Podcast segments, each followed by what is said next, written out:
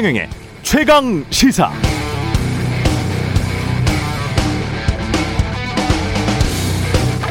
네, 이렇게 요소수가 부족하면 장사해야 하는 기업 입장에서는 나름 최선을 다해야 합니다. 화물 운송 사업자들도 마찬가지고요. 모두 다 생존이 걸려 있습니다. 이럴 때 함께 최선 다하라고 정부 조직, 정부 산하기관, 각종 협회들이 층층이 겹겹으로 있는 거겠죠.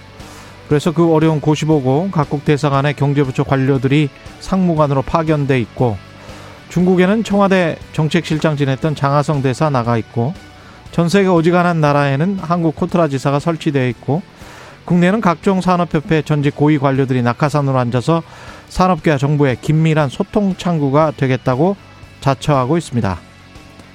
다 명분은 거기서 일하라고 있는 것이죠.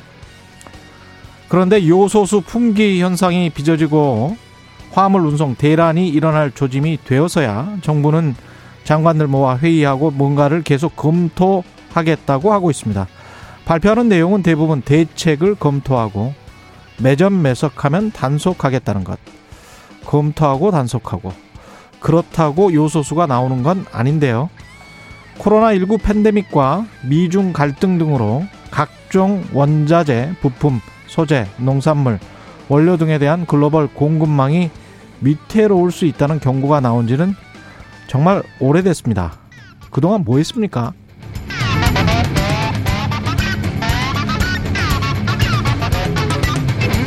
네, 안녕하십니까. 십일월 구일 세상에 이익이 되는 방송 최경영의 최강시사 출발합니다. 저는 케이비에스 최경영 기자고요. 최경영의 최강시사 유튜브에 검색하시면 실시간 방송 보실 수 있습니다.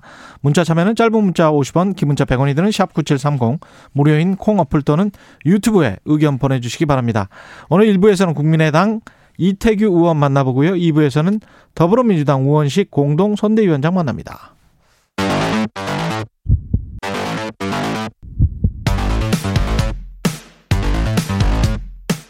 오늘 아침 가장 뜨거운 뉴스 뉴스 언박싱.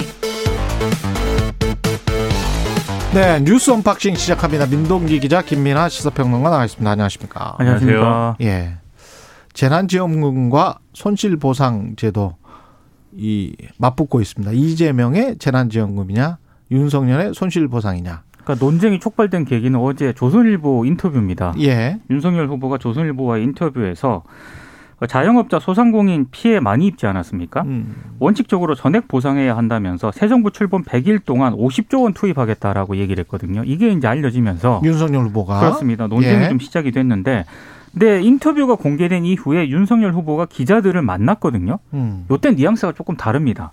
그러니까 지금 인터뷰 내용을 보면 직접적으로 현금 지원을 하겠다 이런 뉘앙스로 좀 들리잖아요. 오십조 원을. 네. 예. 근데 그게 아니고, 금융기관이 대출할 때 보증료를 국가가 일부 지원하겠다는 것이다. 그러니까 쉽게 말씀드리면 금융권에서 대출을, 대출을 받을 수 있도록. 대출을 안써내 주겠다? 예, 이렇게 얘기를 해서 뉘앙스가 조금은 다릅니다. 아, 오십 점 주겠다는 이야기가 아니고요? 예, 그게 아니었다라는 취지로 이제, 이제 추가적으로 설명을 했고요. 아, 그렇, 그렇군요. 이재명 후보는 예. 뭐 지금까지 알려진 것처럼 전 국민 재난지원금 추가 지급을 계속 강조를 하고 있습니다. 보통, 이, 이게 얼마인가요? 예, 원래 일 인당 백만 원 정도 지급해야 한다라고 주장을 했고요. 예. 현재 오십만 원 정도 지급이 됐기 때문에 추가로 삼십만 원에서 오십만 원 정도는 지급을 해야 된다라고 이제 거듭 강조를 하고 있는데, 전체 액수로 보면 한 십몇 조 되나요, 이게? 그러니까 민주당이 이렇게 되면 추가 세수가 십조에서 한 십오조 정도 든다. 그러면 네. 일 인당 한 이십만 원에서 이십오만 원 정도 이제 지급할 것으로 예상이 된다라고 얘기를 했는데, 음. 어, 항상 그래왔던 것처럼 홍남기 경제부총리는 난색을 표했습니다. 둘 다 안 된다? 둘 다 안 된다라고 난색을 표하고 있는 상황입니다. 당연히 재정당국 입장에서는 예. 어, 이게 둘 다 어렵다라고 할 수밖에 없죠. 그 지금 얼마나 이제 이 이런 공약을 할 때 어, 이 정책의 정당성을 얼마나 효과적으로 이제 국민들에게 설명하느냐, 이걸 놓고 이제 이 여론을 가지고 재정당국을 설득하고 뭐 이런 과정이 있어야 되는 건데, 사실 이 자영업자 손실보상과 관련돼서는 이재명 후보도 얘기를 안 하는 거 아닙니다. 지금 이제 손실보상의 한도를 이제 높여야 되고, 그 다음에 어, 지금 이 직접적으로 영업 제한이 되지 않은 이 어떤 그 이 자영업자들에 대해서도 손실을 보상할 수 있도록 하는 이 범위를 넓혀야 된다, 이 얘기는 같이 하고 있거든요. 그런데 이렇게 윤석열 후보의 오십 조, 이게 워낙 이제 크다 보니까 그런 부분들이 잘 부각이 안 되고 있고, 또 이재명 후보도 재난지원금을 위주로 이제 얘기를 하기 때문에 음. 그렇기 때문에 좀 주변화되는 그런 경향이 있는데, 이 재난지원금은 뭐 이 우리 최강시사에서도 뭐 인터뷰를 하고 여러 가지 얘기를 했지만, 재난지원금을 지금 왜 지급해야 되는지에 대한 그러한 이제 논리가 국민들의 국민들 사이에서 공유가 안 되고 있어요. 그리고 공감대를 못 얻고 있어요. 제가 볼 때는 여론조사 결과를 봐도 그렇고 네. 지금 이게 재난지원금을 주는 이유가 뭐 예를 들면 복지가 아니고 뭐 이 소비 진작이다라고 얘기하고 있는. 근데 오히려 이제 금융당국이나 뭐 세계 경제나 이런 부분들을 보면은 코로나십구 때 이제 푼 돈을 지금은 약간 걷어들여야 되는 국면이 된 거지 않습니까? 그리고 이제 이제는 이제 이 일상 회복에 들어가는 단계적 일상 회복에 들어가는 국면이기 때문에 이 재난지원금 지급이 가지는 의미나 이런 것들이 효과적으로 그럼 설명할 수 있느냐? 근데 그거 잘 설명하지 않고 이 기계적으로 얘기하거든요. 총액 백, 백만 원은 돼야 되는 거 아니냐? 근데 그 기준은 무엇이며 이런 것들이 여러모로 의문이 남아있기 때문에 이런 것들의 설득 논리가 없기 때문에 재정당국도 당연히 돈 없다 이렇게 나오는 거고요.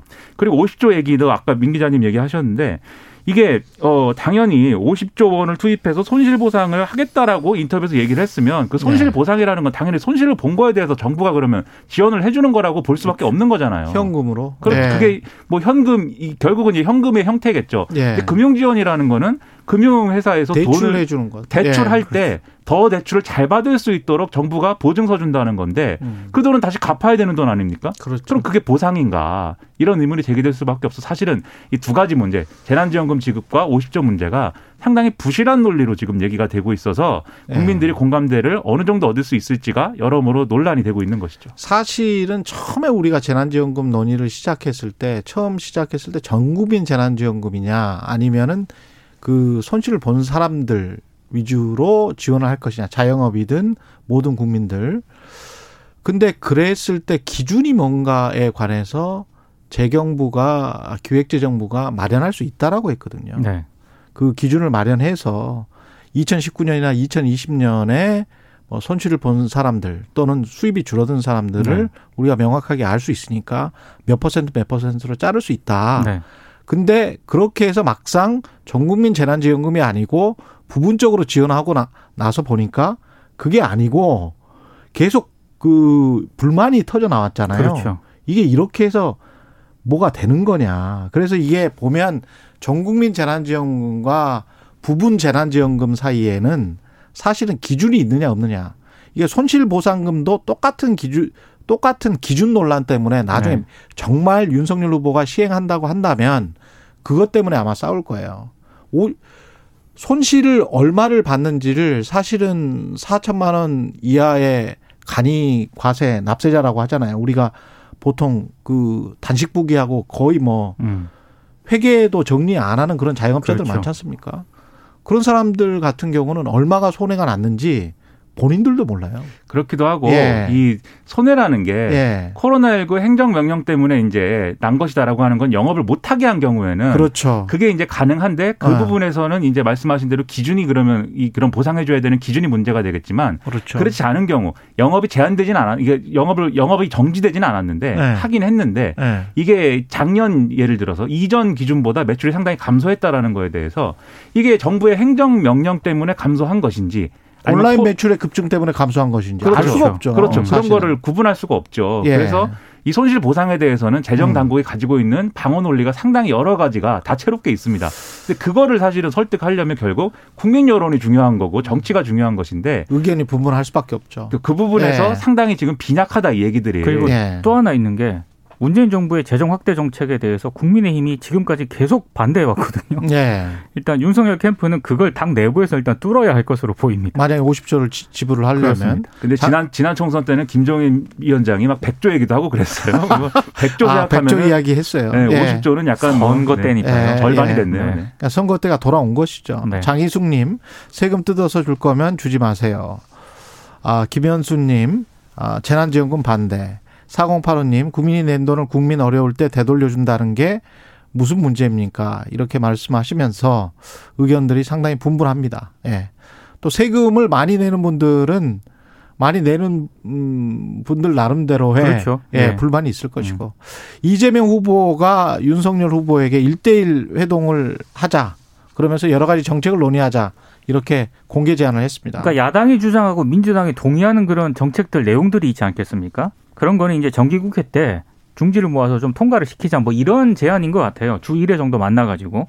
그런데 언론들의 관심은 그 제안 내용 자체보다는 왜 제안을 했을까 여기에 좀 관심이 많은 것 같습니다. 네. 그러니까 언론도 분석을 보니까 최근에 그 컨벤션 효과라고 해가지고 윤석열 후보가 이제 공식 민주당, 아니, 저 국민의힘 대선 후보로 선출이 됐잖아요. 예. 그래서 지지율이 굉장히 상승세를 보이니까 음. 이걸 조기에 차단을 하고 음. 이재명 후보가 상대적으로 좀 우위라고 느껴지는 정책 대결로 국면을 좀 전환하려는 것 같다. 이런 좀 분석을 내놓고 있는데요. 윤석열 후보 쪽에서는 한번 생각을 해보겠다 이런 입장을 밝히긴 했습니다. 그리고 김기현 국민의힘 원내대표도 실무적으로 논의를 한번 해야 되지만 느닷없이 정치쇼 하든 만날 건 아닌 것 같다라고 얘기를 하면서도 가능성은 좀 열어놓고 있는 그런 상황입니다. 그러니까 이게 이것도 논리와 명분이 항상 중요한 건데요. 저는 예를 들면 이재명 후보가 윤석열 후보한테 한번 만나보자. 우리가 여당, 야당 뭐 후보로 선출이 됐으니까 만나가지고 한번 우리가 각각의 갖고 있는 어떤 비전을 좀 논의를 해보고 혹시라도 공동으로 추진할 수 있는 것들에 대해서는 한번 합의를 해보자. 이렇게 좀 구체적으로 음. 로드맵을 갖고 얘기를 하면 저는 그걸 얼마든지 뭐 윤석열 후보 측도 뭐 못 받을 거 없는 것이고 오히려 안 받는다고 하면 그게 이상하다. 이렇게 갈 수가 있는데 지금 왜 만나자고 하는 것인지는 사실은 잘 설명이 안 돼요. 이것도. 그리고 이게 그냥 한번 만나자라는 차원하고 매주 정책 토론회를 개최해보자. 이건 또 의미가 다른 거거든요. 그런데 어. 이재명 후보가 이걸 두 개를 같이 얘기하고 있어요. 정책 토론을 예. 매주 얘기하자는 거예요. 그럼 이 정책 토론회라는 건 그러면 이게 대선인데 음. 티비 토론인 것인지 아니면 뭐 어떤 플랫폼으로 하는 것인지 실무적으로 결정해야 될 문제가 굉장히 여러 가지가 있지 않겠습니까? 예. 근데 그런 수준까지 이제 논의가 가자는 것인지 이런 것들이 여러모로 이제 불분명한 측면들이 있는데 그러다 보니까 윤석열 후보가 이게 무슨 의미인지 모르겠다라고 하면서 사실은 이제 출구 전략을 마련할 수가 있는 그런 제안을 지금 한 거죠. 그래서 이게 정치적으로 보면 정치적으로 해석을 해보면 윤석열 후보가 어쨌든 준비되지 않은 후보라는 이미지가 있지 않습니까? 그리고 음. 정책 이슈나 이런 거에 대해서 이제 자신의 어떤 생각을 꺼내면 여러 가지 허점들이 있기 때문에 그런 허점들을 공략하고자 하는 어떤 의도로서 이런 얘기를 했을 수가 있어요. 이재명 후보가. 근데 그게 보는 사람들이 다 아마 그런 의도일 거라고 생각하면 사실 그런 제안이 별로 실효적이지는 않은 거거든요. 음. 그렇기 때문에 이런 좀 실효적이지 않은 카드를 이렇게 꺼내가지고 그냥 던지는 방식의 지금 이런 대응들이 이거 외에도 이제 이전에도 계속 좀 이뤄지고 있는 것 같은데 이런 부분에 대해서 선대위라든가 이재명 후보가 어떻게 지금 생각하고 있는지 상당히 궁금합니다. 예. 국민의힘은 선대위 인선을 두고 신경전을 벌이고 있고요. 신경 홍준표 후보는 뭐 마이크를 잡지 않겠다 이렇게 이야기를 하더라고요.